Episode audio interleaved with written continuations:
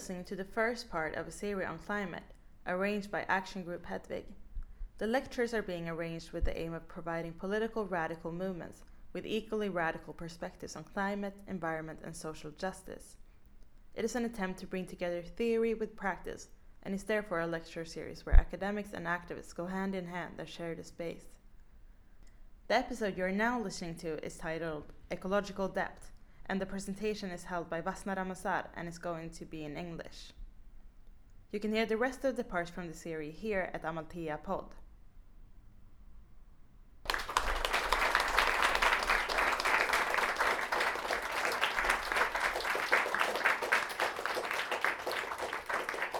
Great, thank you. Uh, thank you so much for inviting me to come and give this talk and to all of you for attending. Um, my Swedish is just not good enough to talk about ecological debt. So, unfortunately, yeah, it is in English. Uh, but actually, one of the first reports that talk about ecological or environmental debt is a Swedish report written in 1992. So, if you're really interested, you can go back into some historical text. Um, for today's talk, I thought I would sort of uh, give first a bit of an introduction to what is ecological debt, how we understand it, where the concept has come from, situate that within both a historical context but also in the context of capitalism.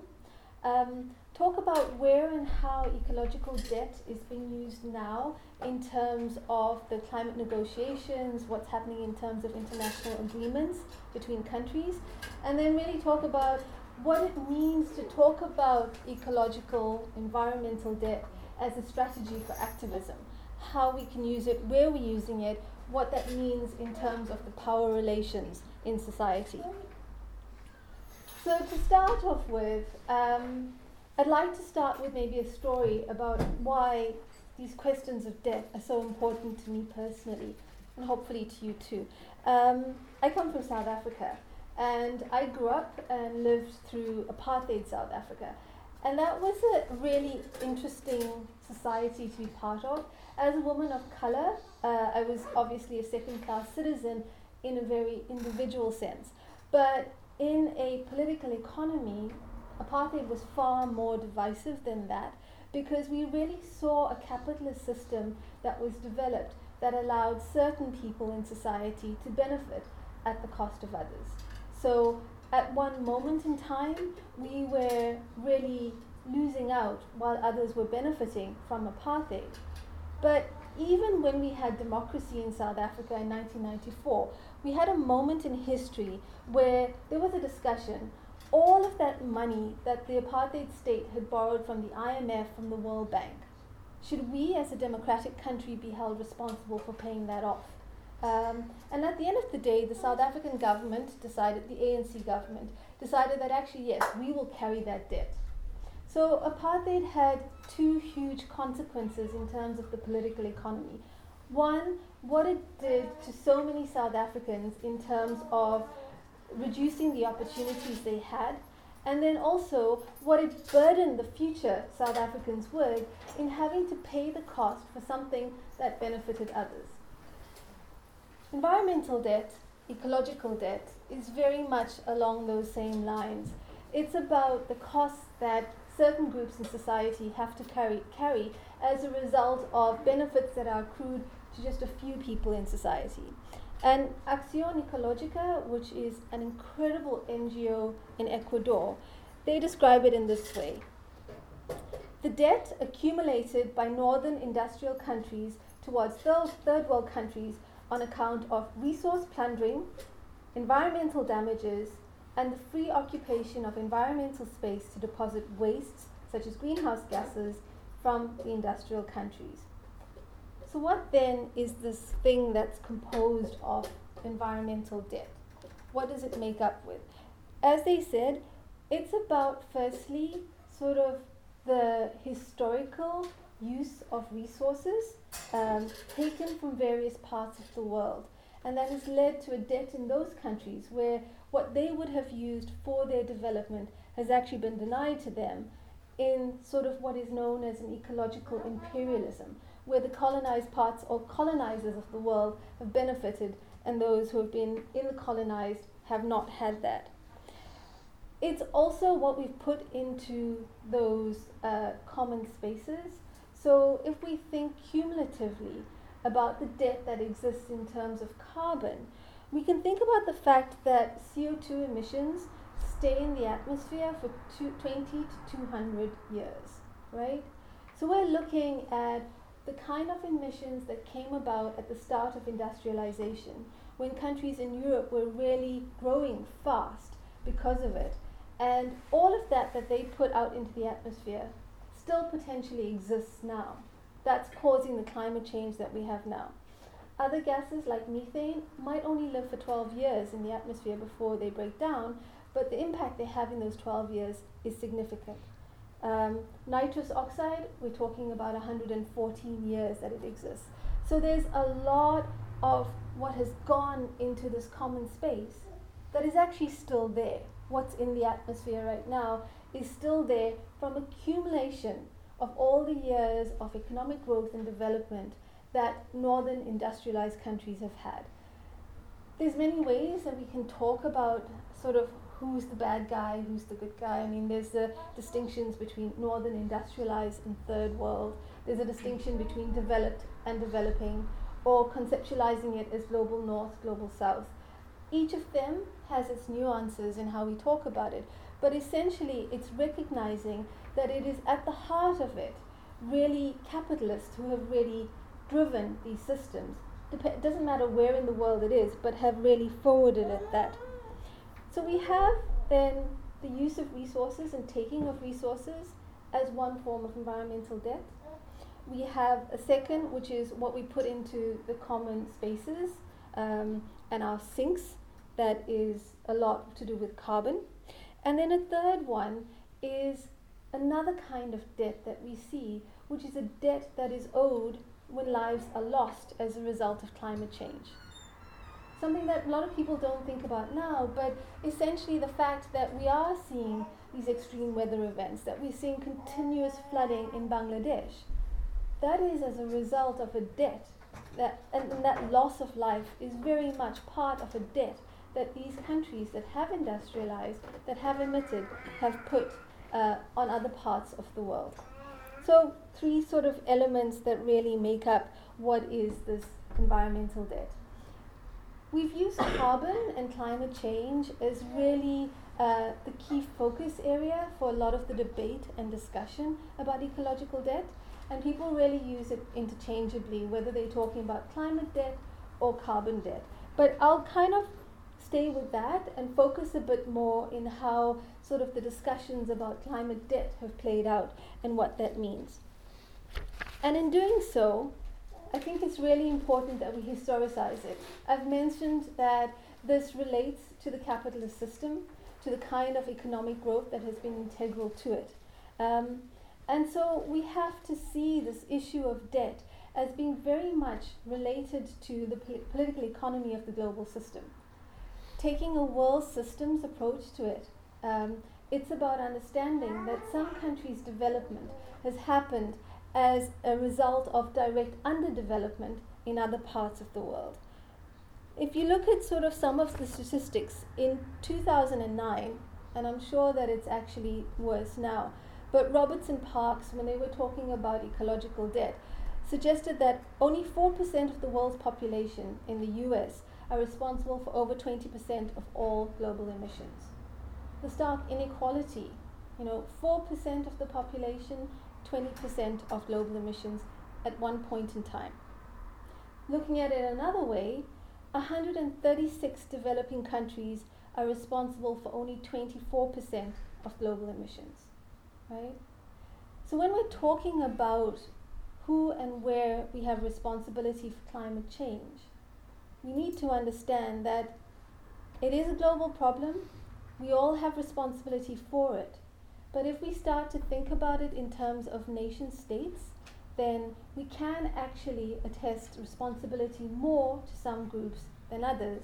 And we also then need to realize the other side of that coin, which is that the impacts are also felt in a variable way.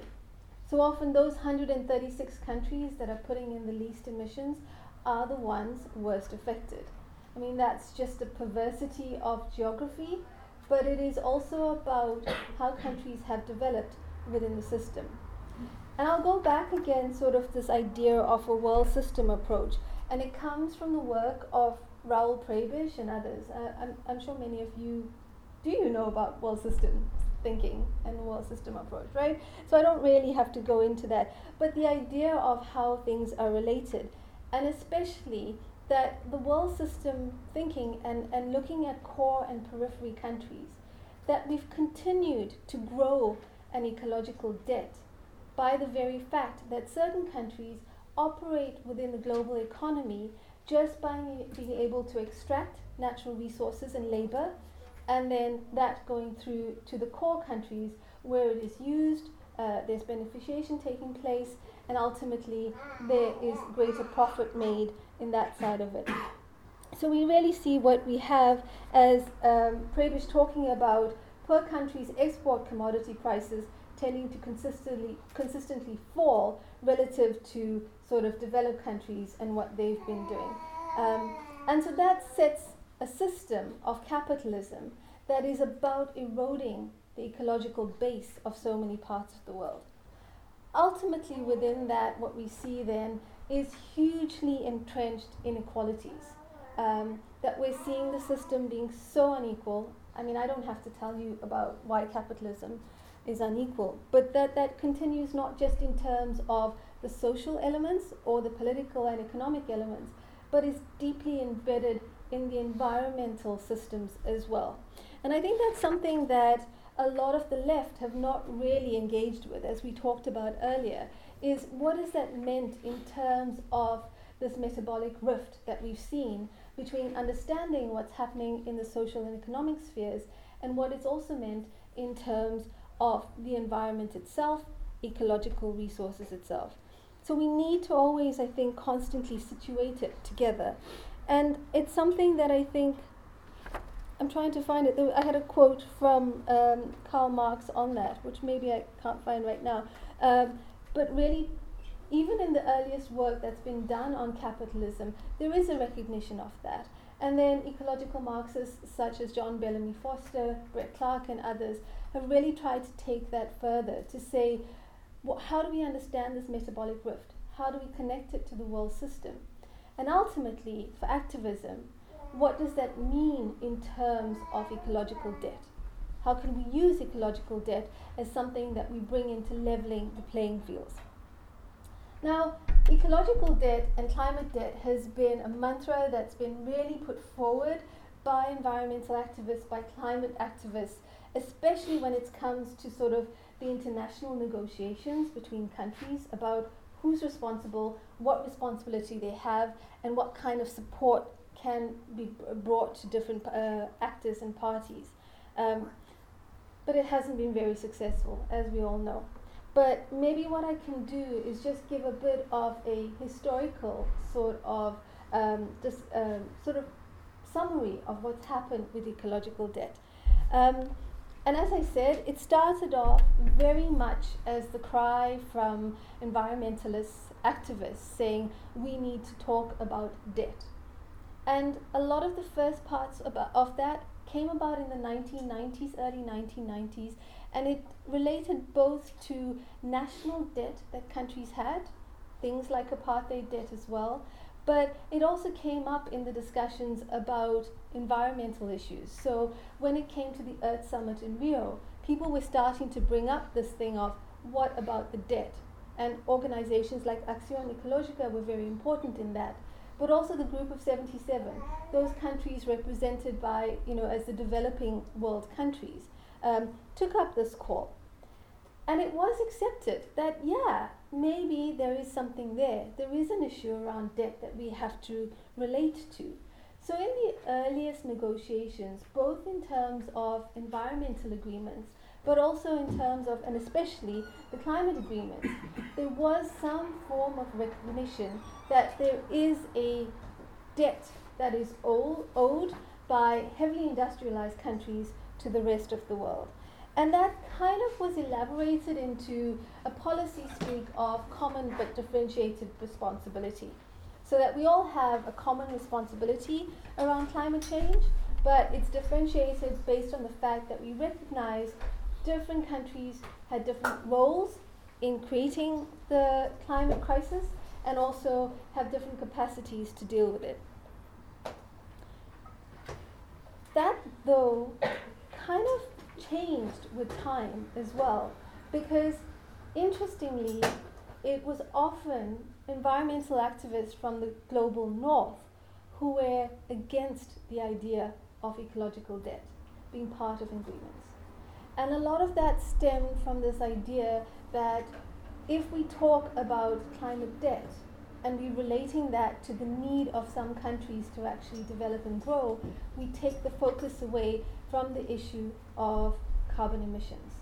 Um, I don't know if you followed sort of what's happened with climate marches in the UK and in other parts of the world, but it was really interesting two years ago when they had the big climate march in London, where there was a clear um, sort of conflict between those environmental activists who were there for climate change issues and those who define themselves as being part of the wretched of the earth, um, seeing both the historical trend that came not just from the carbon emissions, but also from the use of resources historically over time, the ecological imperialism as well. And what happened in London was that there was really this conflict about whose issues are more important. And so activism itself became divided, even when we should have been the ones, you know, sort of relating to each other the best. And that kind of divide carried over to policymakers so that European policymakers also kind of stepped a bit away from the debt question. Now, that's just one part of the story. The other part of the story is that debt is about power. It's about the question of who owes who. And no country in the global north wants to be held responsible and felt like they need to owe the global south. So, in terms of the political economy, there's also a, diff- a, a change that has happened in that there's been that shift away from thinking about it as a debt to thinking about it as yes, we have different responsibilities, but we can help you to develop and we can help you to uphold your responsibilities.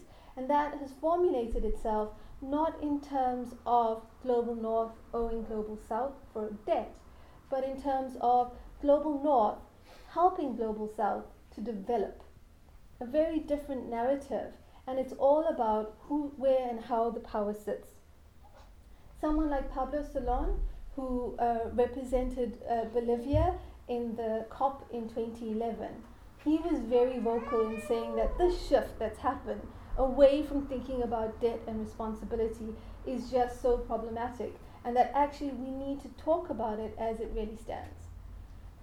He's no longer involved in UN uh, climate negotiations, and even though Bolivia has stood very strong on it, with Evo Morales really taking a stand after Cancun, um, the fact of the matter is that voice was a single voice that got dampened very quickly in the negotiations.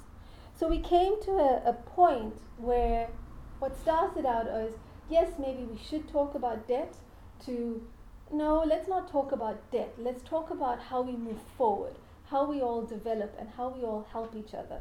And it went away from an idea of, you know, countries that have benefited from climate emission, carbon emissions should play a leadership role to sort of, um, okay, well, we have some liability, but let's think about how do we deal with that liability. And what's really been perverse in the system, and how we've seen climate debt being shaped into something else within the capitalist and neoliberal systems, I would say, is that we've now changed to something which is actually making the ecological debt far worse than it was before. So the current responses, as they are, is that we're sitting with an agreement that talks about nationally determined contributions, NDCs, which is really up to countries to decide what and how they think about their contribution, not based on a discussion of what debt do you owe and therefore what you should do, but rather what do you think it's feasible and possible for you to do and how can you do that. We've also got ways of thinking, well, we have a liability and we need to address it, not thinking about the past liability, but the current liability. So we have things like the cleaner development mechanisms. Um, and those are sort of strategies that have been put in place to transfer funds from one part of the world to the other. And there's a paper, Joan Martinez Alier, um, in his paper on ecological debt, talks about an example of a Dutch company which set up this project for cleaner development mechanism in Ecuador. Um, and the idea of that is that we know we have liability because we have these big power stations that are emitting a huge amount of carbon. What do we do with that liability right now? Well, a good idea is let's plant some trees in Ecuador and then we offset it. So we've created a whole carbon market around offsetting. Uh, instead of thinking about debt, we're thinking about immediate liability and how we can offset that. And so they put together this fantastic project called FACE that got a lot of publicity and a lot of money. Um, and at the end of the day, they didn't think about what it meant for the Andean ecology. So when they went in and planted pine in this area in Ecuador, they led to more increased the increased emissions of carbon because of what it did to the co- uh, soil chemistry. It was a huge fail in terms of carbon emissions. It was also a huge fail in terms of people can't eat pine. You know, what are they going to do with pine wood? So, what did it do to decimate actually the livelihoods of people in those areas? But it's another clever way to sort of avoid the discussion of debt and rather talk about what can we do to sort of balance things off right now. Um, a third sort of area that we've really, or people have really tried to engage on, is the idea of REDD Plus, reductions of emissions from deforestation and degradation of forest areas, I. I always get that a bit off. Um, and a colleague of mine, Wim Carton, has been working on this. So it's again another sort of innovative way of saying we've got a common problem, let's figure out how we can deal with it, which is the problem of our carbon emissions. But at the same time, we recognize that some parts of the world haven't had the opportunity to develop the way the industrial countries have. So let's help them to develop at the same time. And so REDD Plus was developed as a mechanism which says transfer of money to people. And so if they plant trees, then they'll earn income from that trees. Wim's work has shown that in a country like Uganda, it has been destructive in how it's been implemented. Um, things like people not knowing what's in a contract, so what they sign up to, not being allowed to plant food in the same area where their tree plantations are, not actually getting any of the income which was originally supposed to be given to them. Um, so it all just sort of falls apart. But what these examples, I hope, show you is how we moved so far away from a discussion about debt to sort of a how can we actually do something now in terms of economic growth and benefits to third world countries, um, but still operating within the same capitalist system. And at the end of the day, therefore, still being destructive in how it's operated. And really, what that does is just institute the same dependencies and the structuralist, fa- you know, sort of architecture that has always been there within the global economy. So, have we dealt in it in a good way? Absolutely not. What happened to debt? Well, it pretty much got taken off the table in climate negotiations. It's no longer there. Um, and the US has been most vociferous in actually ensuring that it never gets a place back on that table. So, where does that leave us then in terms of ecological debt, climate debt? Is it have any value? And should we still be using it? And what does that mean in terms of the strategies for activism in how we deal with it? I've been sort of fighting for many causes on debt uh, throughout my life, I think. And I think it's something that still has huge value in the work we do because, again, it talks to the question of power, right? If you bring in a language of debt, you turn the tables around and you're not talking in terms of development and in terms of oh how good Sweden is because they're putting 0.7% of their GDP towards development aid through Sida. That's saying, you know, Sweden's great. thank you, pat on the back. But if you talk about it in terms of debt, what about the debt that Sweden cut down all its forests? What about the debt that Sweden, Swedish companies are growing biofuels in Tanzania? Um, if we use that language, then it's not like, oh, dear old Sweden, you're helping the third world, but it's a, well, you owe for what you're doing. It's a much more powerful narrative that I think needs to be brought back into the discussions of climate justice. And so there's a couple of different ways that it can be used. Um, the work that my colleague Rikard Warlenius and myself and Gregory Pierce have been involved in was trying to articulate as a strategies how can we use that. And I think Rikard is coming in a couple of weeks to talk. He's great, so you should come and listen to him. Um, actually, they're all great, so you should listen to all of them. Um, but so one of the things is that we can criticize the capitalist system and we can uh, criticize climate change in a very broad way. But it's more helpful if we can start to narrow it down to sort of very analytical elements that we can then talk to and that we can relate to other things and to people who are working in law, who are working in engineering across different disciplines. So we've looked at ecological debt and climate debt as how can we use it? And the first is as a biophysical measure. You can actually measure to some degree climate debt. You can say, well, how much of emissions have been put into the atmosphere, and you know how long is it, how how much time has it been up there. You can also say, well, if you want to price it, what would be that price to it? Um, I'm a bit skeptical about that side, but certainly you can you can quantify it in some sense. You can also quantify the loss of forests and the degradation of natural resources.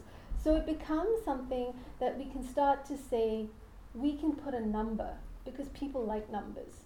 And we can put an actual number to what is the debt that is owed.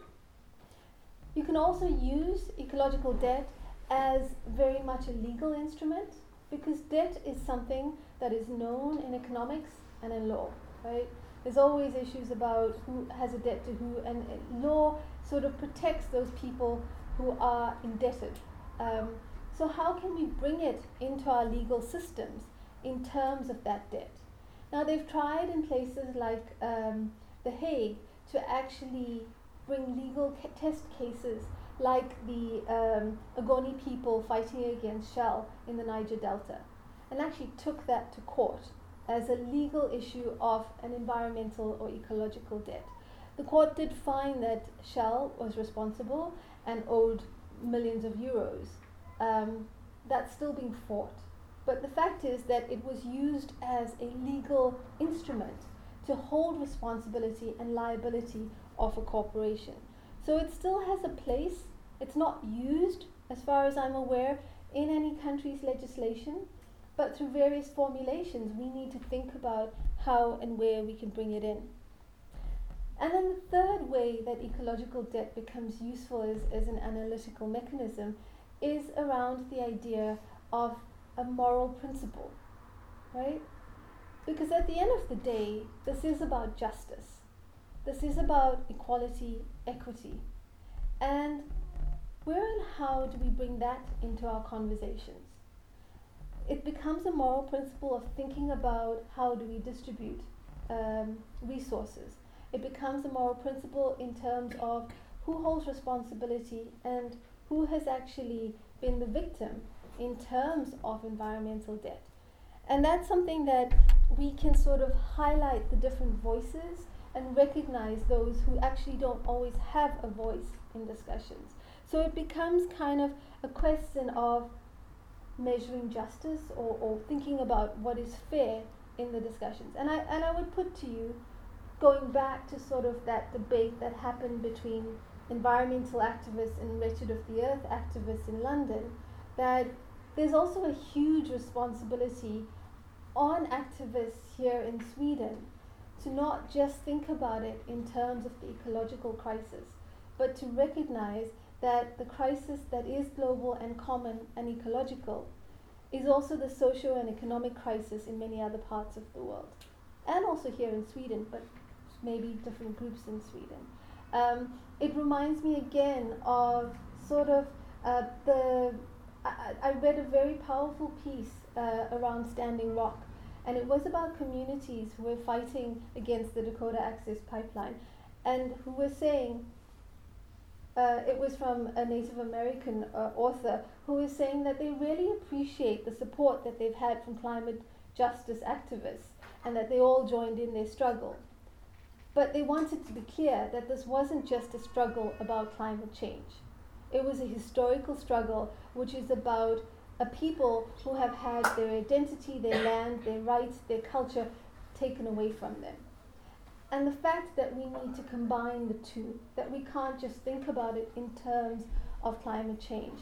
And I think that's an important call to all of us to be self reflective in our own activism. And climate and ecological debt is one thing that we need to think about when we're engaging in these discussions and in these struggles. Another way that climate or ecological debt can be used but is not being used right now is the idea of debt for debt. We know that in calculations that have been done of uh, the debt of uh, mostly European and North American countries, we're looking at something like 13 trillion US dollars per year, which would equate to what the climate debt is. And that's three times more than the debt, the economic debt, that many developing countries owe. Now, if we shifted that around, again, the question who owes who? Uh, and what does that mean then for the relations between different countries? And that's sort of something that we can think about um, in what we're advocating for. There's also, if we think about debt, a lot of the ecological and environmental debt has been focused on nation states. What does one state do to another? Um, but it also raises the question of the 100 companies that are responsible for 71% of you know, carbon emissions. Where do we place them, them in this picture? You know, how do we start to hold them responsible for a certain debt? And is that possible? So I think there's mechanisms to think about debt for debt um, to think about which actors are actually responsible for the debt. Um, yeah, and ultimately, I think at the end of the day, it's seeing different strategies that we need to implement and different strategies that we as activists also need to be supportive of. So, just in the last couple of minutes of my presentation, I'd like to sort of return to uh, the big picture questions. I started off saying that we have to situate the debt that exists in terms of the world system, in terms of the relations that have happened over time, and in terms of how capital expansion has meant, you know, taking away resources from countries, using uh, common spaces for wastes, um, as well as causing sort of loss of life as a result of extreme weather events and climate change it takes us back to the capitalist system as being highly problematic. I hope that I've shown to a little bit how the solutions that have been created within that very system are themselves problematic and actually make the situation of environmental debt even worse than it was before. Um, so it comes down to sort of how do we address it and how do we deal with it. John Bellamy Foster and Brett Clark, in one of their papers about ecological debt, end by saying the fundamental curse to be exercised to be is capitalism itself. I agree with that. That is maybe true, but that's a big project to work on, and it's maybe a lifetime project for all of us and others.